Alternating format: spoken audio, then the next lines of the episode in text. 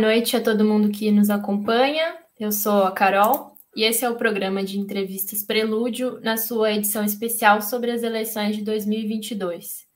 É, nessa edição, o nosso objetivo é discutir questões centrais para a classe trabalhadora brasileira, com convidados que são relevantes no debate político nacional, é, buscando colocar em, em debate diferentes posições frente ao cenário eleitoral e dando também a esses convidados um espaço livre né, para colocar e desenvolver as suas ideias, as suas análises é, para o país. É, hoje a gente entrevista o Plínio de Arruda Sampaio Júnior. O Plínio é professor aposentado do Instituto de Economia da Universidade Estadual de Campinas, a Unicamp, e editor do site Contrapoder, onde ele mantém uma, uma coluna periódica. É, o Plínio é autor, dentre outros livros, né, é, de Crônica de uma Crise Anunciada, Crítica à Economia Política de Lula e Dilma, é, e Entre a Nação e a Barbárie, Dilemas do Capitalismo Dependente. O Plínio também já foi pré-candidato à presidência da República pelo PSOL, em 2018, e também já concorreu à Prefeitura de São Paulo, em 2004.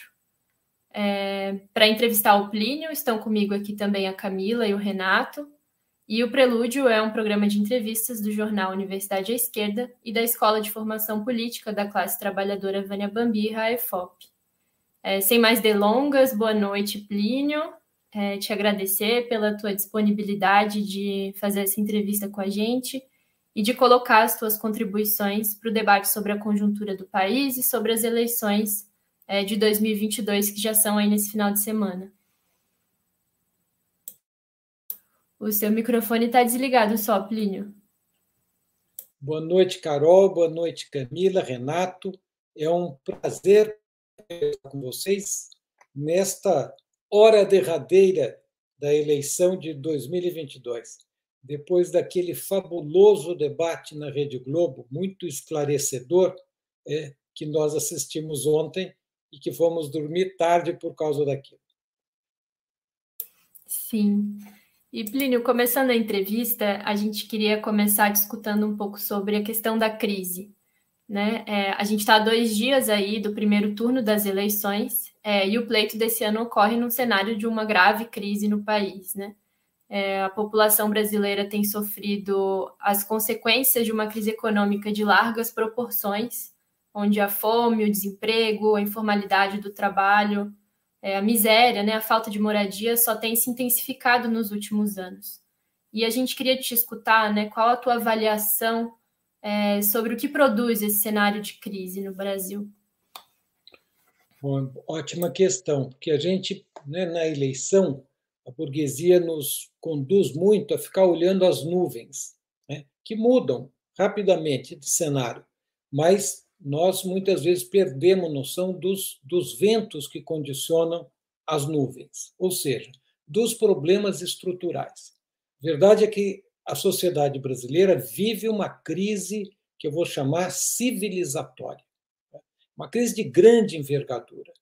Aonde a gente colocar o olho, nós vamos ver que existe uma crise profunda.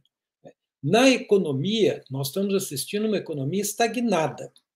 Esta é a conjuntura da nossa economia, pelo menos desde 2015. O país, né, o país está parado.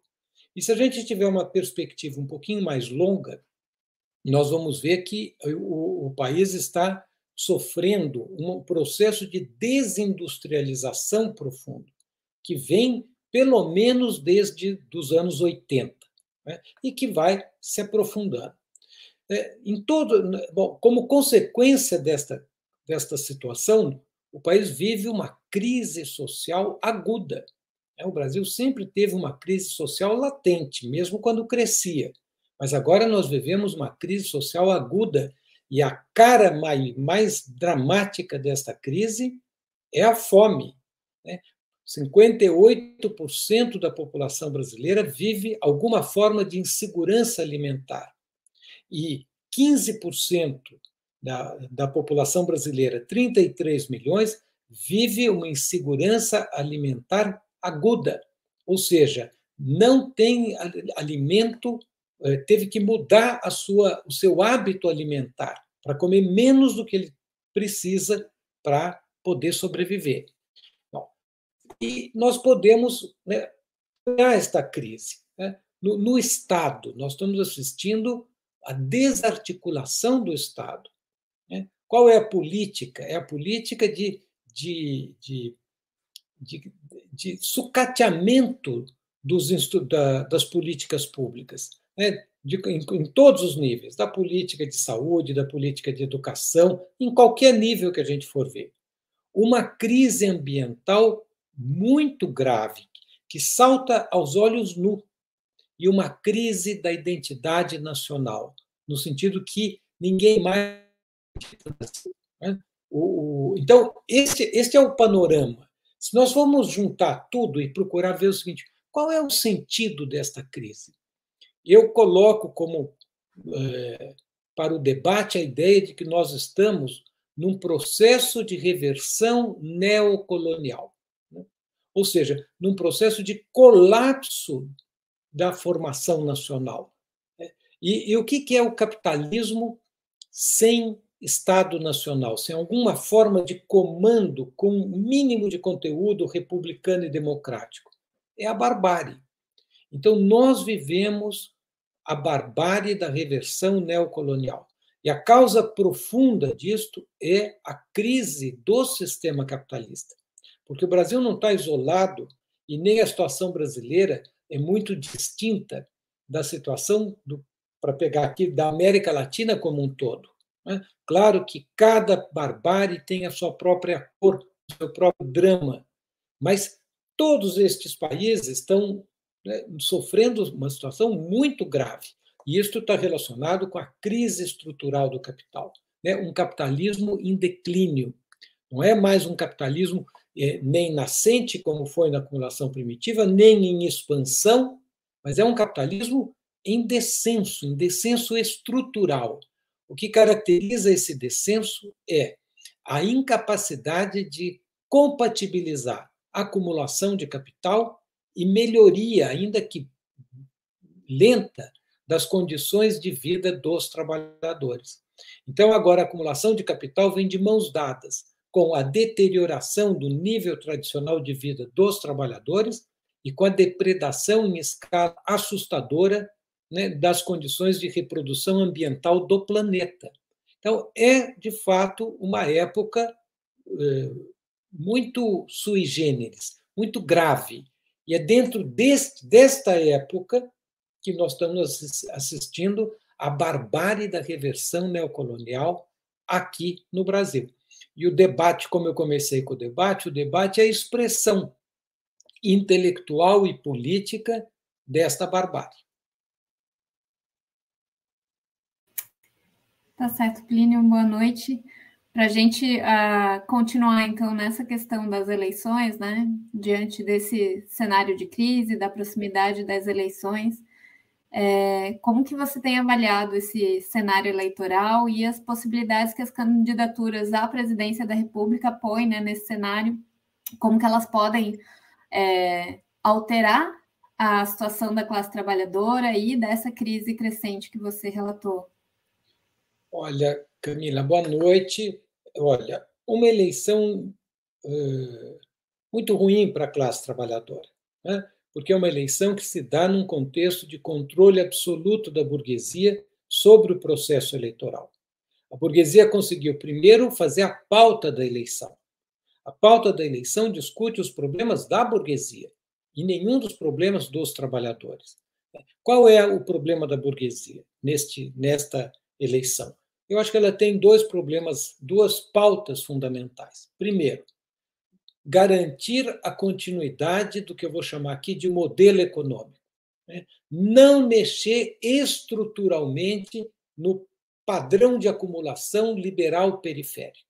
Né? Isto pode ter mexidas cosméticas, pode ser, ter alguns acertos, mas não o questionamento do modelo que condena o Brasil a uma posição cada vez mais especializada e degradada na divisão internacional do trabalho.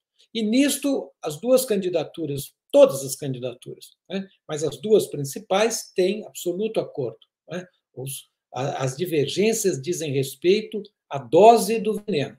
Claro, tem um que é a dose máxima e tem um que procura vir com a dose mínima, mas é um veneno letal, que é o veneno da reversão neocolonial. E a segunda pauta é a consolidação do golpe contra a classe trabalhadora. Um golpe que começa de maneira silenciosa na reação às eh, jornadas de junho de 2013, ainda no bojo das jornadas de junho, a, popular, a moçada vai às ruas para pedir, no fundo, que se cumpra o caráter republicano e democrático é, contido formalmente na Constituição de 88, e a burguesia responde com uma contraofensiva reacionária, que depois tem um capítulo muito triste no estelionato eleitoral da Dilma Rousseff, e depois se vai dobrando a meta no golpe institucional que depõe a Dilma, e depois no estelionato eleitoral que chega com é, que, que acaba dando a vitória do Bolsonaro. Então, a pauta, o que a burguesia quer com esta eleição? Consolidar este golpe. Né? É um golpe que ela conseguiu porque ela foi às ruas, fez, tirou a esquerda da rua e conseguiu vitórias institucionais. Bom, é, a burguesia tem duas soluções para consolidar o golpe. Uma solução por dentro da ordem, né? a ideia de criar uma república nova dos escombros da nova república, que tem no, no Lula e no Alckmin a sua expressão política. E uma solução por fora da ordem, né? a ideia de uma ditadura militar, de uma intervenção militar, que tem na triste figura do Jair Bolsonaro a sua liderança eh, no momento, com o apoio nem, digamos, quase que ostensivo das Forças Armadas do Brasil. Então, esse é o contexto. Né? Um, esta é a pauta, estes são os agentes, e a burguesia fez um contexto. O contexto é de um momento de medo, né? de chantagem sobre a classe trabalhadora. Escolham o menos pior, porque senão será pior ainda um contexto de um debate completamente asfixiado, onde não, não há nenhum espaço para uma crítica à esquerda da ordem. É, então, este, é neste contexto que a gente faz a eleição. As duas candidaturas, elas representam, como eu já disse, doses diferentes do veneno neoliberal. É, eu, na minha opinião, não tenho dúvida nenhuma que uma dose mínima de veneno é, é melhor ou é menos pior do que uma dose máxima de veneno. Mas nós não temos, podemos ter ilusão nenhuma que é um veneno né? e que nós não estamos entrando na causa dos problemas, né? que é a barbárie. É, o Bolsonaro não é a causa do barbárie. O Bolsonaro é o efeito da barbárie. E, e a causa da barbárie, o que, que é? É uma vida miserável do povo, que é uma vida que é condicionada pelas, pela, pelas, digamos, pelo padrão de acumulação de capital imposto ao Brasil, pela, digamos, divisão internacional do trabalho, com a cumplicidade, a conivência e, e associação da nossa burguesia. Uma burguesia que nós temos que ter bem claro, que eh, perdeu todo e qualquer nexo moral com a classe trabalhadora. Nesta pandemia, que matou 700 mil brasileiros do ponto de vista oficial, mas muito mais do ponto de vista concreto, é o país que mais matou entre os, os grandes países per capita do mundo com a pandemia da Covid. E a burguesia fez isto sem maiores. O máximo a única satisfação que ela deu foi uma espécie de uma CPI protocolar, cuja decisão nós podemos resumir da seguinte maneira: foi mal. Você diz, mas como assim? É, foi mal. Mas bola para frente. Né? E nisto, a conta não tem que ser dada só para o Jair Bolsonaro. Claro que ele tem a maior parte da conta. Mas todos os governadores participaram da mesma política sanitária que é uma política de segregação social. Os ricos se defendem, vão para o hospital privado e os pobres têm que ralar para não morrer de fome e, se ficarem doentes, vão para o hospital público. Quando, quando falta vaga no hospital privado, aí sim se declara uma quarentena. Este foi a política do Dória e esta foi a política de todos os governadores. O que, para efeito da nossa conversa, o que, que é importante? Importante é ver o que, que virou a nossa burguesia. Uma burguesia completamente desqualificada. E a expressão maior desta desqualificação é exatamente o debate político brasileiro. E o debate que nós assistimos ontem na Rede Globo, que é um debate completamente eh, infantilizado, onde os problemas fundamentais do país, que são inúmeros em todos os planos, não foram sequer mencionados.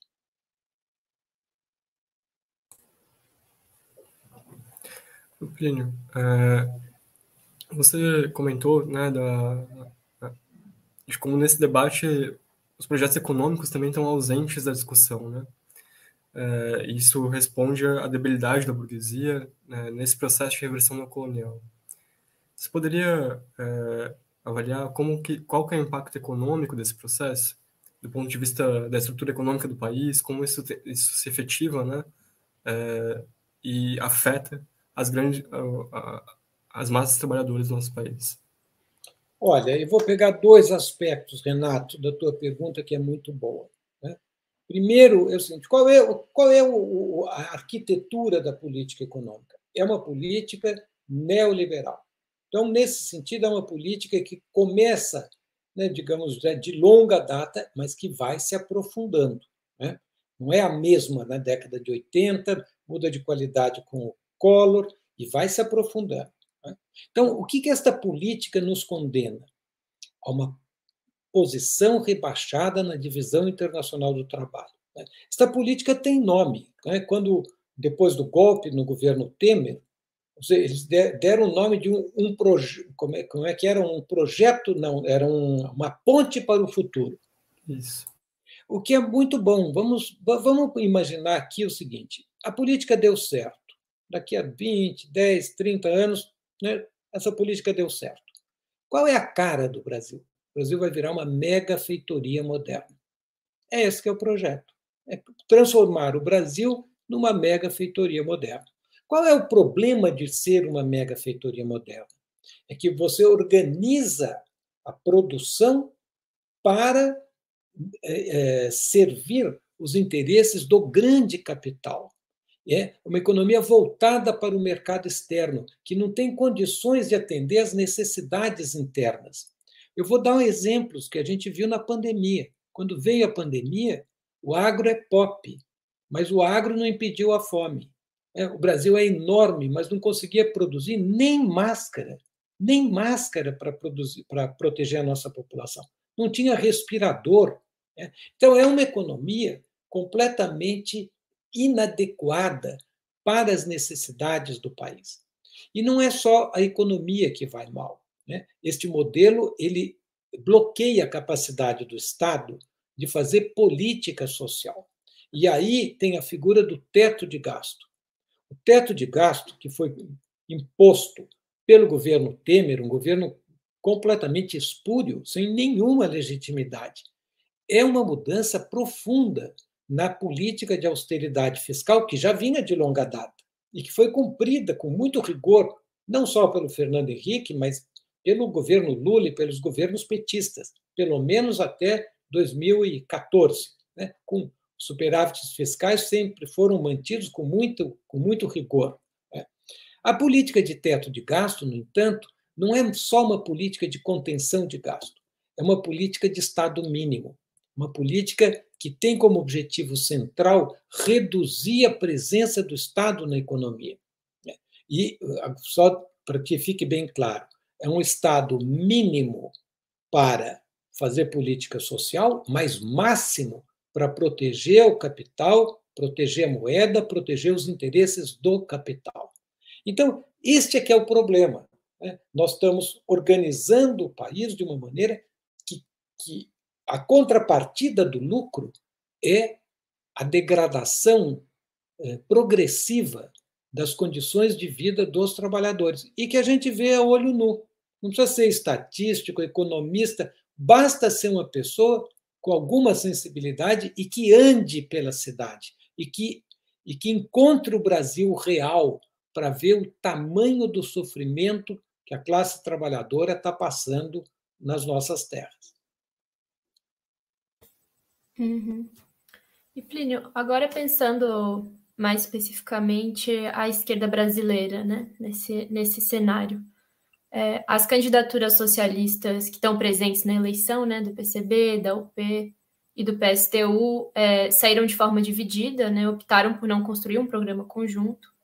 E o PSOL, inclusive, decidiu por não sair com candidatura própria, né? É, como que você avalia é, a atual situação da esquerda brasileira? Bom, Carol, é, a esquerda brasileira está na estaca zero. Eu não digo isso para me lamentar, né? eu digo isso para a gente saber qual é a tarefa. A tarefa é sair da estaca zero. Né? O Florestan Fernandes, que foi um grande sociólogo brasileiro, ele dizia que a, que a estratégia fundamental da nossa burguesia era não permitir que a classe trabalhadora emergisse como sujeito político e que ela mobilizava fundamentalmente dois, duas políticas para isso: a cooptação e o esmagamento. Né? Então, a, a nossa tarefa é nem se deixar cooptar, nem se deixar esmagar.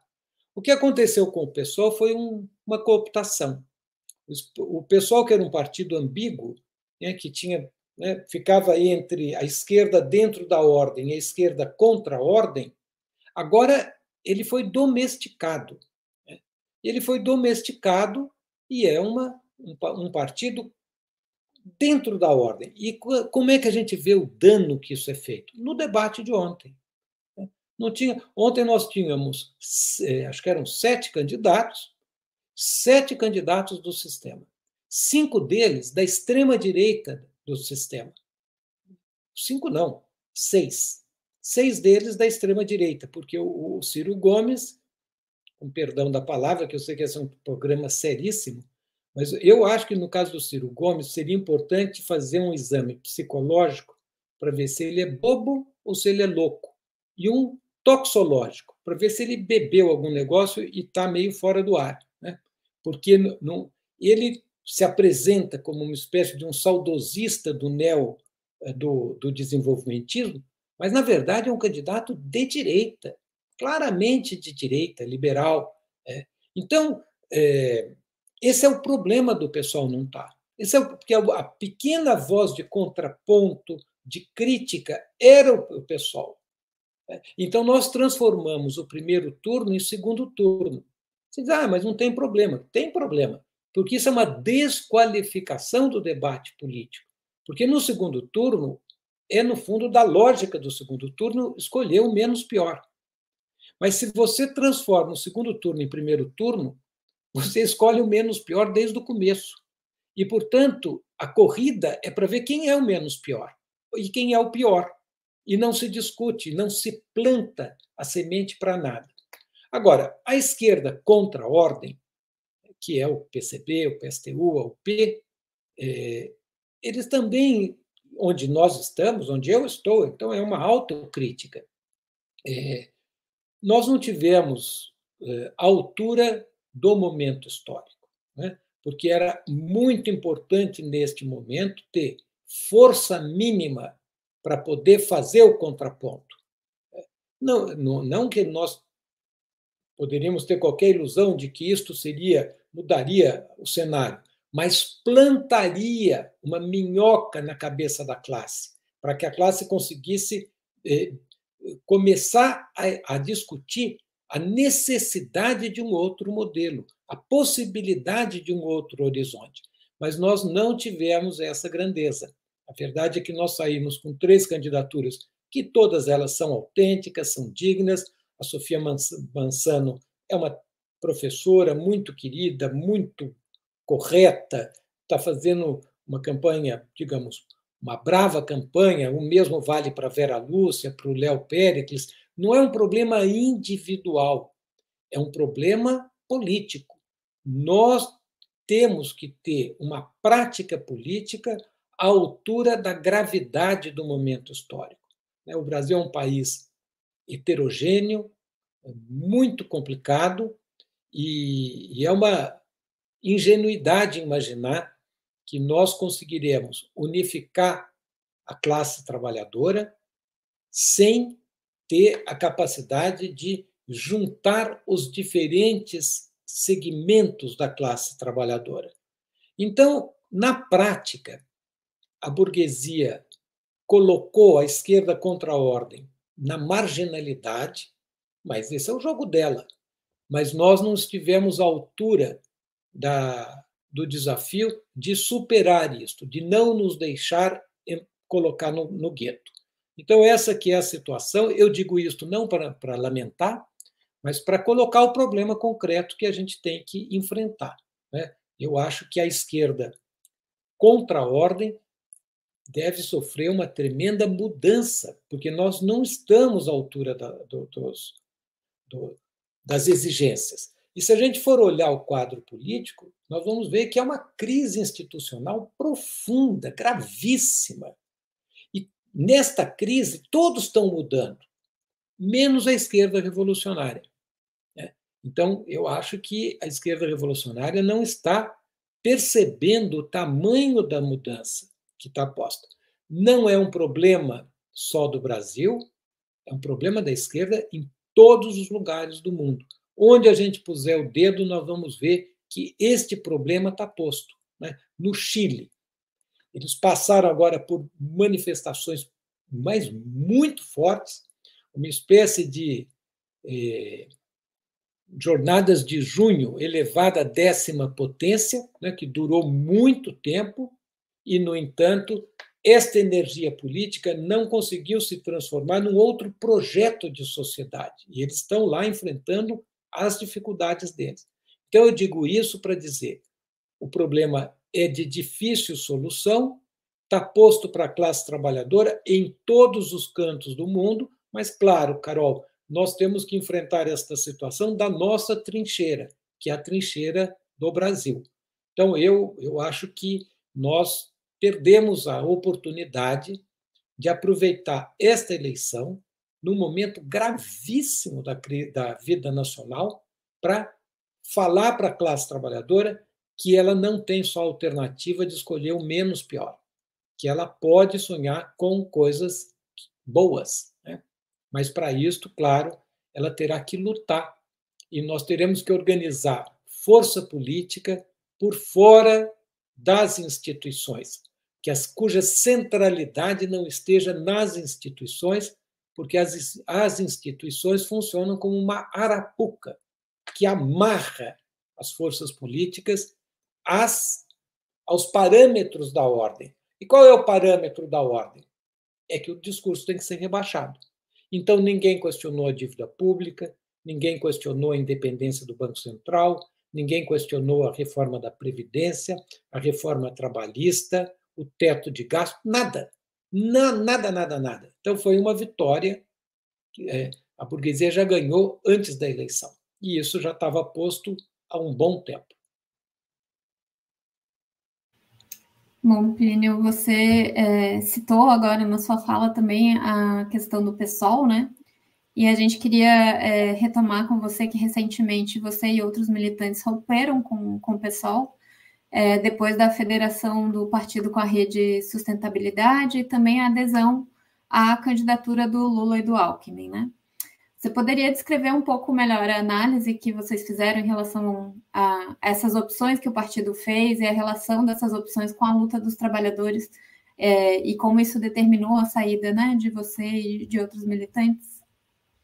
Camille, o que é o, o pessoal? O pessoal, eu brinco, era uma era uma balsa de náufragos, náufragos do PT e náufragos do, de vários partidos, muitos deles vindo do PSTU. Então, qual era o desafio do, do? Superar o PT, superar o PSTU. Né? Superar o PT em que sentido? No sentido de não se deixar cooptar, de não ser um partido da esquerda da ordem, mas de ser um partido contra a ordem. E superar o PSTU em que sentido? No sentido de não ser um partido muito isolado, muito sectário, mas um partido que funcionasse, um espaço né, que funcionasse como um, uma espécie de aglutinação da esquerda revolucionária. Então, esse, esse é que era, o, digamos, o, a utopia que existia no PSOL. Bom, é, ao juntar com, com, o Lula em aliança com o Alckmin, né, e ao juntar com a rede federação, o que, que nós perdemos? Né? Nós perdemos é, qualquer possibilidade de ter uma política de independência de classe. É isso que se perdeu. E o que quer dizer isso? Quer dizer o seguinte, que ninguém vai no debate discutir, olha, mas o problema é o meio ambiente, o problema é o, a fome, o problema é o desemprego, o problema é o modelo econômico, isso tudo ficou fora. Então nós ficamos mudos, né? nós fomos silenciados. Então este aqui é, é, é o que está por trás. Isto, na verdade, é o, né, o que aconteceu com o pessoal é o desfecho de um longo processo de ambiguidade do pessoal, porque o pessoal, na verdade, protelou este debate programático e acabou aquilo que era para ser uma superação do PT e do PSTU terminou sendo uma espécie de um arranjo né, de interesses eh, eleitorais de parlamentares mais ou menos de esquerda. Alguns mais, outros menos, por exemplo, Freixo menos, outros mais. Qual é? A gente precisa ter claro aqui o seguinte: qual é o problema da esquerda da ordem? Qual é o papel da esquerda da ordem? E ela está muito claro aqui, porque a esquerda da ordem é parte da ordem. Né? É, e, e, que cumpre papéis muito claros. Né? Primeiro, papel, papel de criar ilusão. Agora vai. Segundo, o papel de legitimar a ordem. Terceiro, o papel de desmobilizar os trabalhadores, tirar os trabalhadores da rua, porque é isto que muda o país. E, ter, e quarto, o papel de evitar a qualquer custo a emergência de uma esquerda contra a ordem. E isso tudo o pessoal, em unidade com a rede e com o PT, está fazendo na perfeição. Só para discutir qual é o problema da rede. É um partido que, no programa econômico, propõe o neoliberalismo extremo. O, grande guru da rede, da Marina, é o Eduardo Janetti. Foi meu contemporâneo na universidade. Era um homem até que chegou até a militar pela esquerda, mas depois virou um neoliberal fanático, tão tão fanático quanto o Paulo Guedes. E, bom, mas por outro lado, a rede diz vamos proteger né, é, o, a floresta. É o chamado ecocapitalismo. Mas como é que se concilia um programa que diz vamos derrubar a Amazônia, porque é para lá que nos conduz a especialização na divisão internacional do trabalho, com outro que diz mas vamos derrubar a Amazônia protegendo as árvores. Isso é um grande embuste é, o pessoal, ao se abraçar com a rede, ele faz uma guinada à direita considerável, não pequenininha. E esta federação não é por quatro anos, porque, na verdade, o pouco que debate que teve, que fomos nós que provocamos lá no PSOL, o que os dirigentes falaram é que nem precisava fazer a federação agora. Ela é estratégica, é daqui a quatro anos. Então, na verdade, é uma aliança por oito anos. Então, uma refundação do partido sem que a base partidária fosse sequer consultada. Então, isto mostra o tamanho do giro do PSOL. Né? E a, a, o efeito disso é absoluta desaparecimento do PSOL do ponto de vista político. Nós tivemos uma eleição, qual foi a contribuição do PSOL? Zero. Contribuiu menos do que o Janones que pelo menos quando aderiu, falou: olha, eu vou aderir, mas eu quero como contrapartida que o Lula se comprometa em manter o, o Auxílio Brasil. Bom, conseguiu alguma coisa. E o que, que o pessoal conseguiu? Rigorosamente nada. Então, nós estamos numa situação, de fato, Carol, muito complicada.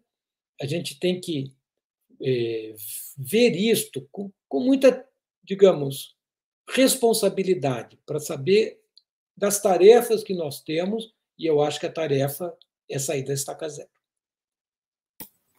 E, Plínio, é, nessa discussão sobre essa esquerda da ordem, né, que você coloca, e, e entendendo o PT como é, dentro, dentro desse campo, né, é, enfim, a gente está chegando nas eleições e o que se confirma é que é muito provável que o Lula vença as eleições, né, e a gente tenha um retorno do PT é, no governo do país.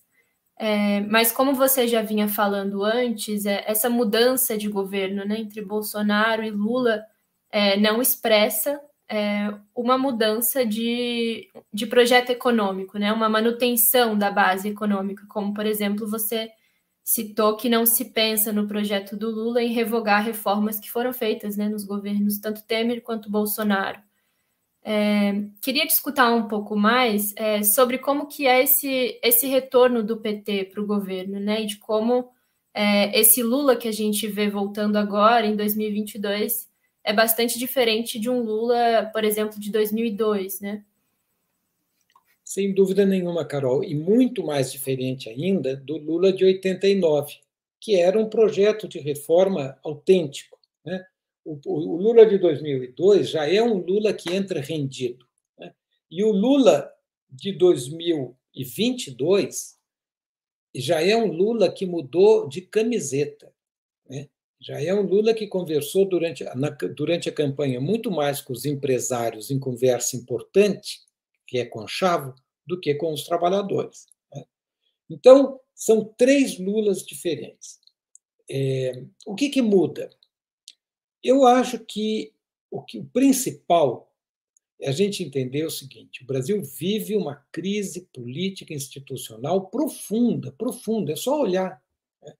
Uma eleição tutelada ostensivamente pela, pelas forças militares, com uma parte da burguesia conspirando abertamente contra a ditadura. Então, o Lula ganha, não sabe se ele leva. Acredito até que leve, podemos discutir isso. Acho que vai levar, no momento. Mas o que, que significa a, a, a vitória do Lula? Ela não consegue consolidar o golpe.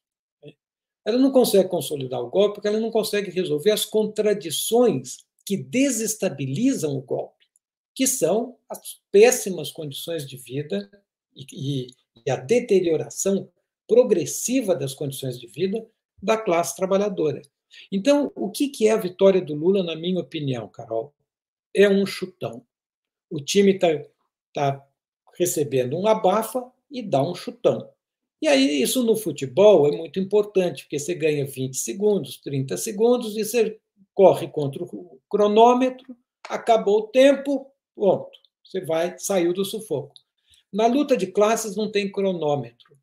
Né? Os problemas continuam. Então a gente tem que ver com muita serenidade qual é o resultado desta eleição. Porque nós podemos assistir, no caso do Bolsonaro, uma vitória na derrota. E no caso do Lula, uma derrota na vitória. Em que sentido? Né? Pega esta eleição. Quem é que tem a iniciativa política? É o Bolsonaro. Nós discutimos o que quem fala? O Bolsonaro. Né? Então, o Bolsonaro vai perder a eleição, mas ele mobilizou. Na política é muito importante você ter a capacidade de mobilização. Ele mobilizou, ele, ele é o grande sujeito desta campanha, embora ele seja o perdedor provável desta campanha. Né?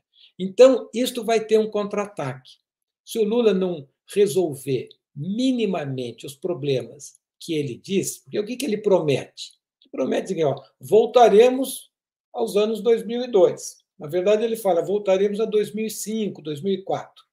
Só que isso é impossível, porque o capitalismo é outro, a conjuntura da economia mundial é dramática, péssima, muito grave. As economias centrais estão entrando em recessão a China, que crescia 10%, 12% ao ano, este ano vai ter um crescimento inferior a 3%. Não é conjuntural, é estrutural. Bom, a Europa vai sofrer né, o pão que o diabo amassou por conta da guerra da Ucrânia. Que ela avalizou de maneira absolutamente idiota, desculpa a palavra forte, mas é completamente idiota né, para eles, fazendo um jogo que só convém aos americanos. Então, isso tudo vai repercutir aqui. Então, o que, que o Lula, ao invés do Lula propor ao povo brasileiro luta, sangue, para a gente ter uma coisa melhor, ele propõe churrasquinho e cervejinha no fim de semana. Mas e se ele não der? Virá um contra-ataque. Né? E esse contra-ataque virá mais forte ainda. Então, eu vejo a nossa situação com muito, com muito pessimismo. Né? Eu acho que a situação nossa no curto prazo é uma situação muito delicada. Claro que no dia 2 todos teremos um alívio. Ou, daqui a um mês, todos teremos um alívio quando o Bolsonaro sair do governo. Mas ele não saiu do governo para o bem. Ele não saiu do governo pelos trabalhadores. Isso não é pouca coisa. Ele saiu do, do governo porque uma parte da burguesia não quer o Bolsonaro no momento, assim como não quis o Lula em 18. Mas a nossa burguesia é muito ingrata. Assim como ela, oito anos atrás, diabolizou o Lula e mistificou o Bolsonaro, agora ela fez o contrário. Ela reabilitou o Lula e demonizou o Bolsonaro. Mas o poder de, de manipulação da opinião pública é, dos grandes meios de comunicação é impressionante, é absolutamente arrasador. É. Então, eu acho que a situação é bastante complicada.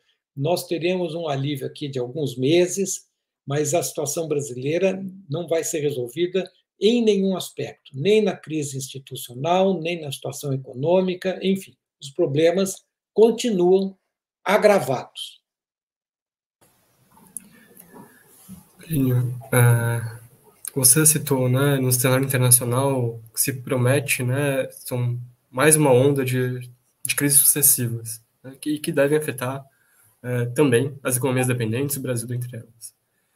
É, nesse cenário, considerando esse cenário e considerando também é, a situação que, em que nós estamos na classe trabalhadora, na desorganização é, da nossa classe, é, a gente viu, né, a gente, bom, a gente teve oportunidades é, durante, principalmente no ano, no ano passado, de engrossar o caldo das manifestações contra o Bolsonaro e de a gente ter se livrado dele antes das eleições, né? É, bom, por um lado, pela burguesia, que sentou em cima dos pedidos de impeachment, mas, por um lado, uma retirada é, do, do, da principal né, figura do Partido dos Trabalhadores, o Lula, é, da luta contra o Bolsonaro. Né? Ele, mais de uma vez, é, se disse contra o impeachment, ou se retirou a força do partido para ir às ruas. Não é?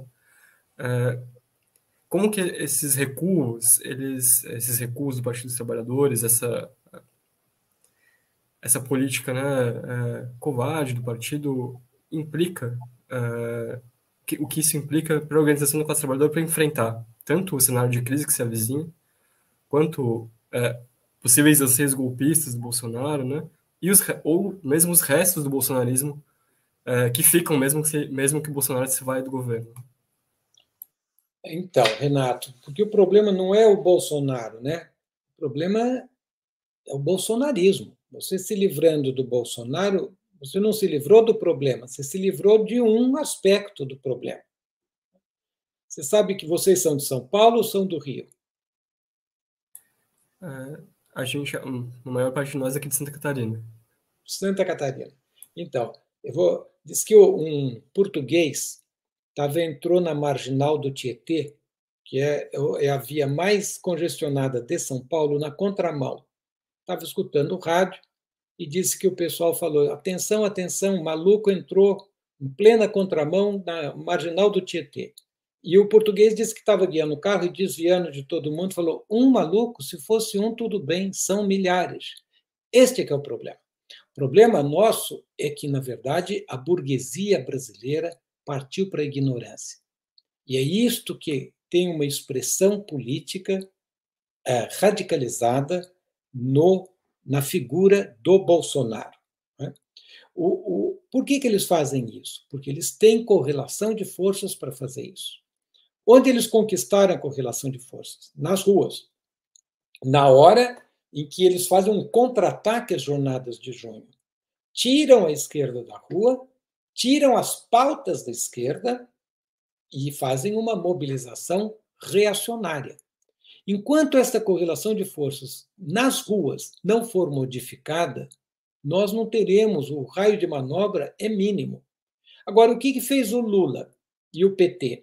Eles, eles fizeram um acordo com a burguesia de não mudar a correlação de forças. Então, o que, que eles estão fazendo? Estão tentando consolidar por dentro da, do golpe é, a estabilidade política. E eu acho que é uma. Nós vamos ver isso, né? História que vai dizer quem tem razão. Eu acho que é uma ingenuidade enorme, eles não vão conseguir fazer isso. Então, o, o fato do PT não ter apostado nas ruas, nem que fosse minimamente, é uma armadilha contra o Lula. Então, o Lula, né, ele se vangloria, ele acha que ele dá nó em pingo d'água. E, sem dúvida nenhuma, ele é um político muito experiente, muito talentoso e com muita força. Menor dúvida disso. Né? E eu, no PT, na época que eu estava no PT, trabalhei diretamente com o Lula. Então, ele é muito talentoso. Ele é um... Agora, ele não dá nó em pingo d'água. Ninguém dá nó em pingo d'água. Né? E o problema da luta de classe só vai se acirrar.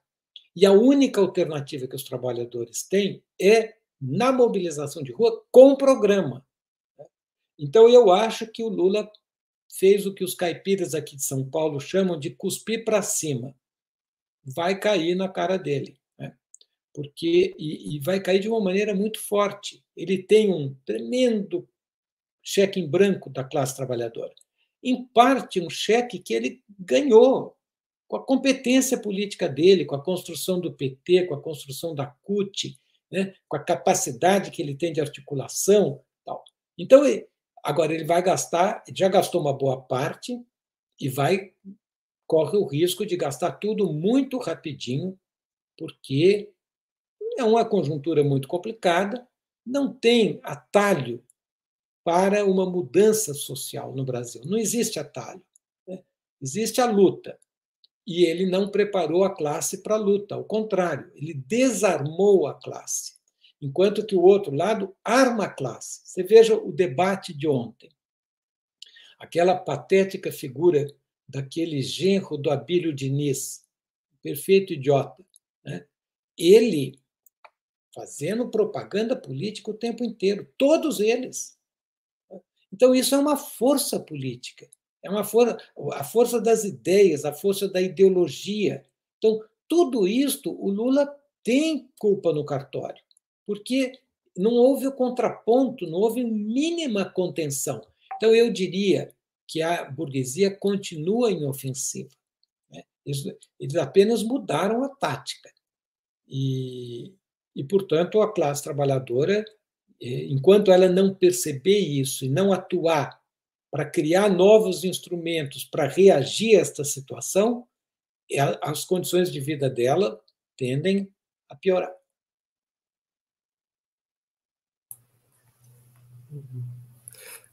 Ainda é, nesse, debate dos efeitos para a esquerda, né, é, das nossas estratégias, da necessidade de a gente se organizar, você mencionou é, a situação do Chile, é, e a gente teve lá é, uma, uma, grande oportunidade nesse país, né, irmão né, da América Latina, é, de testar as estratégias de esquerda, de testar diferentes estratégias de esquerda, né, é, num momento é, muito singular e importante, né, da, da, das, das lutas populares da América Latina.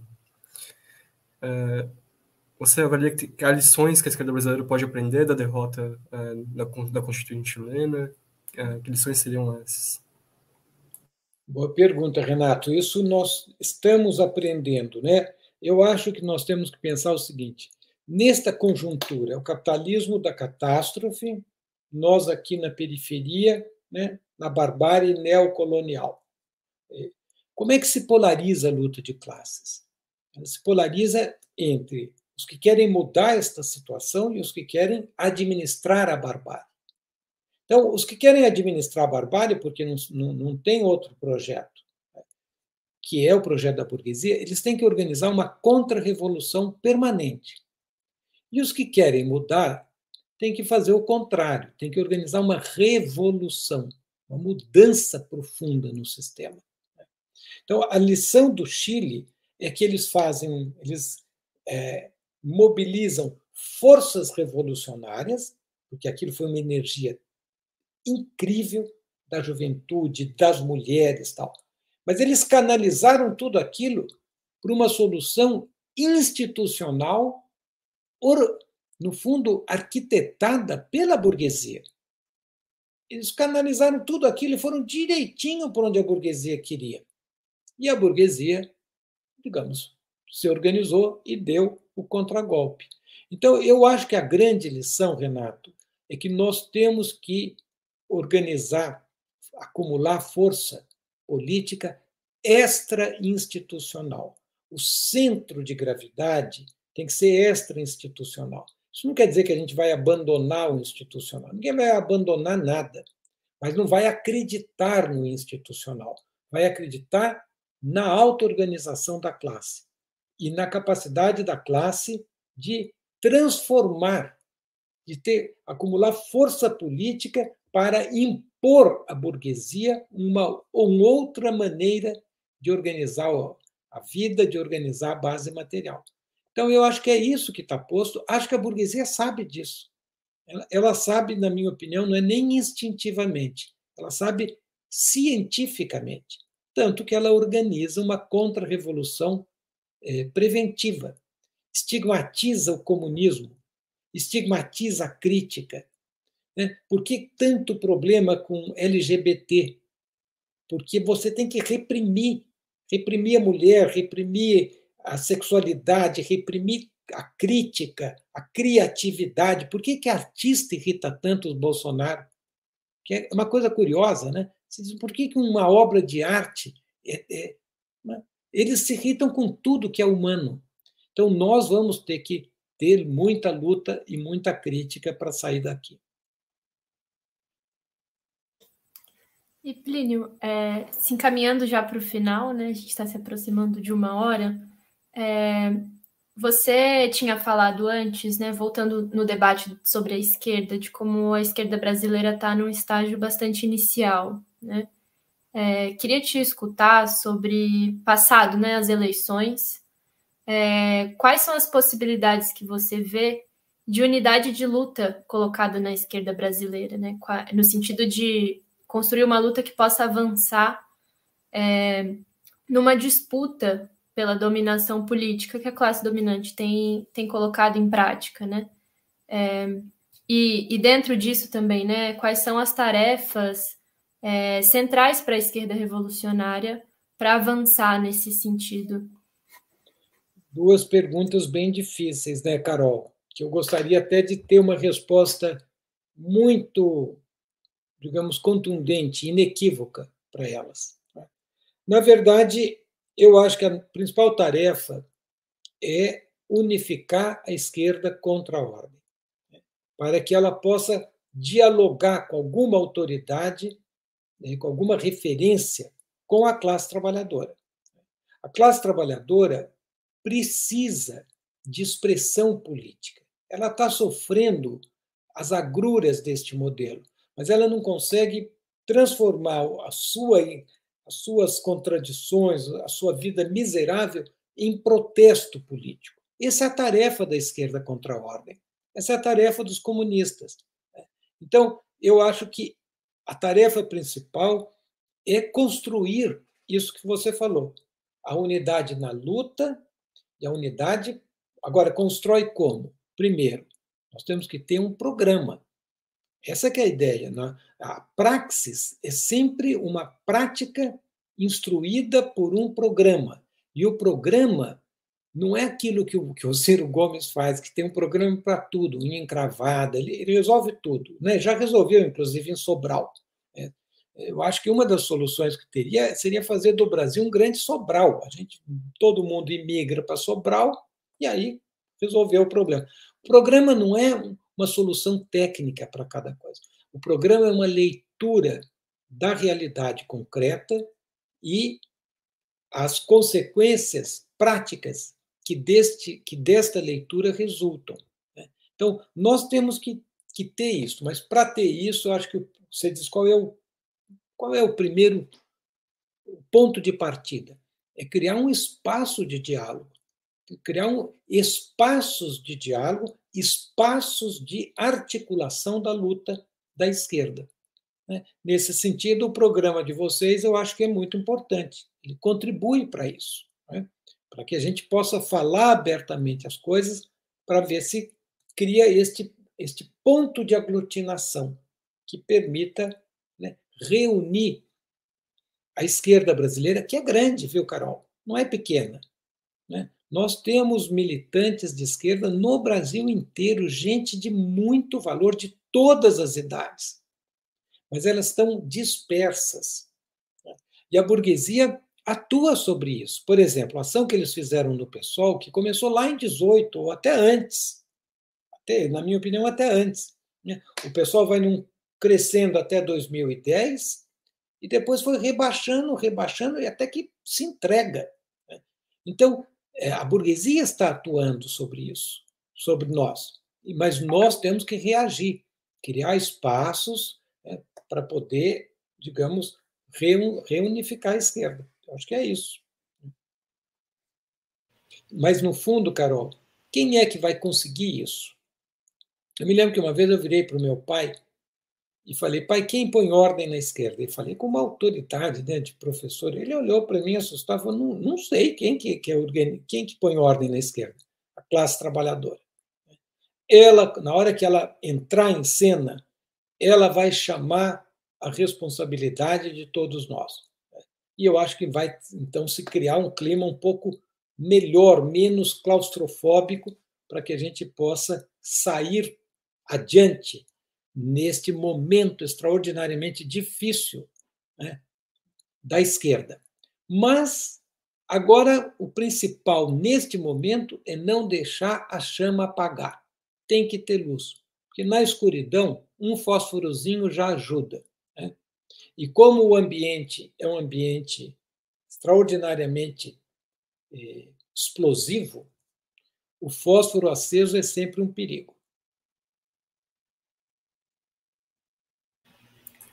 Tá certo, Plínio. A gente vai é, se encaminhando mesmo né, para o encerramento. Eu queria agradecer a todos que estão participando no, no chat. Vou ler alguns comentários, tem muitas saudações, né? É, elogios da entrevista.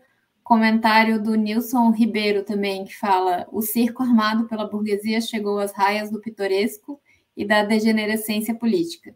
A esquerda liberal se afoga nos seus erros de deixar propor o poder e se servir de governantes para a burguesia.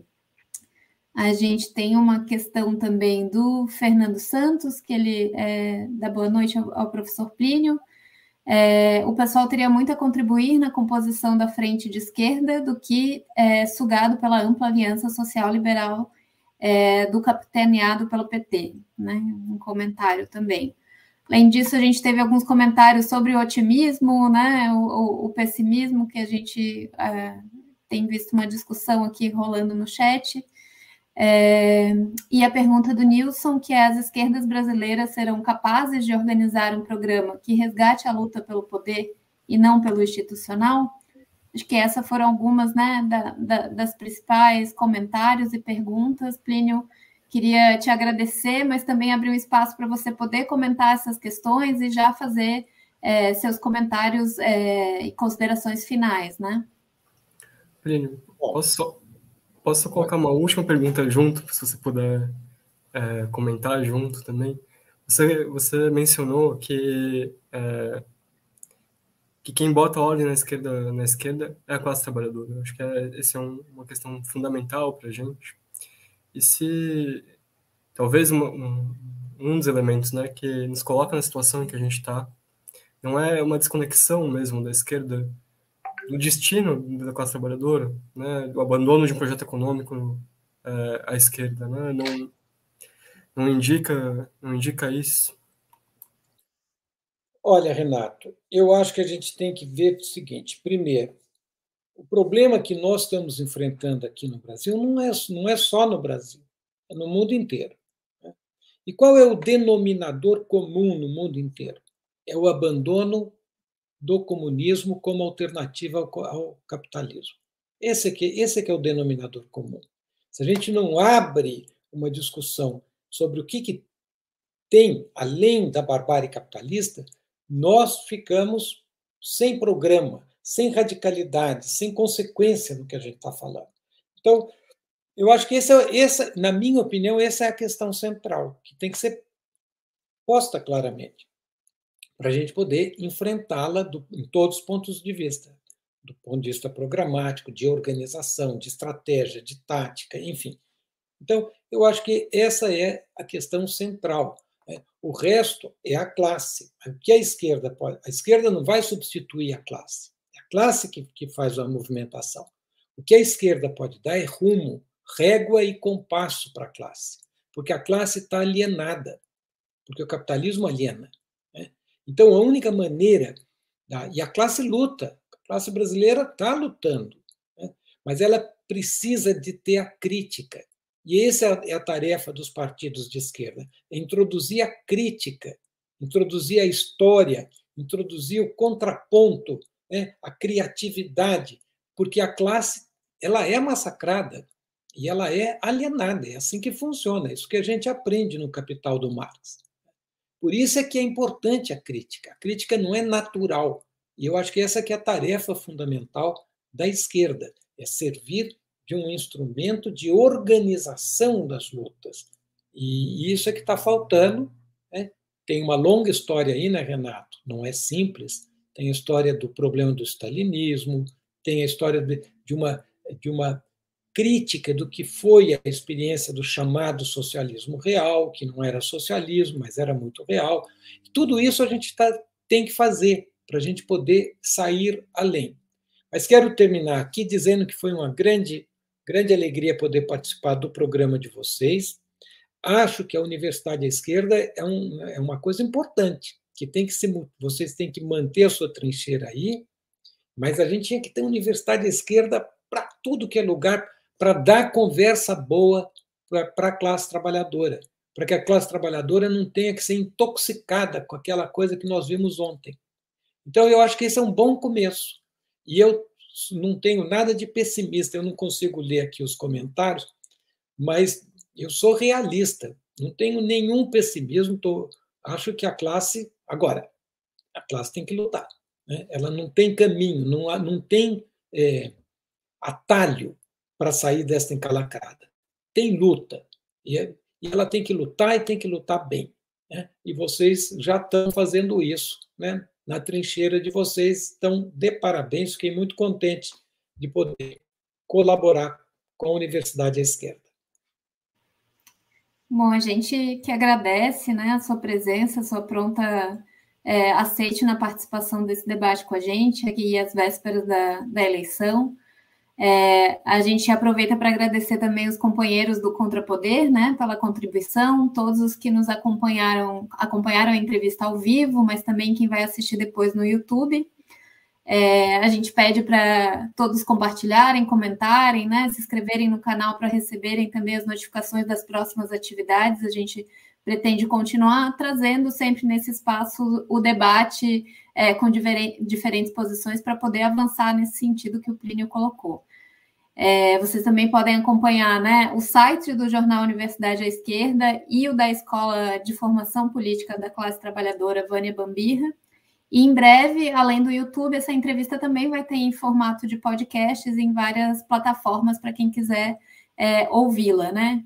Nessa edição especial das eleições 2022 do Prelúdio, a gente convidou vários candidatos, quadros políticos, e recebemos a candidata à presidência pelo PSTU, a Vera Lúcia, o professor e economista Nil Doriques, o professor é, aposentado Mauriase E hoje, né, a gente encerra esse é, especial antes da, é, do primeiro turno com o Plínio hoje fazendo essa fala. Muito obrigada, Plínio. Boa noite a você e boa noite a todos. Boa noite a todos. Cuidem-se bem, né, para não fazer, para evitar esbarrar em algum maluco aí, mas a luta segue e no final nós vamos ganhar. Obrigado, Tchau, Plínio. Valeu. Obrigadão mesmo.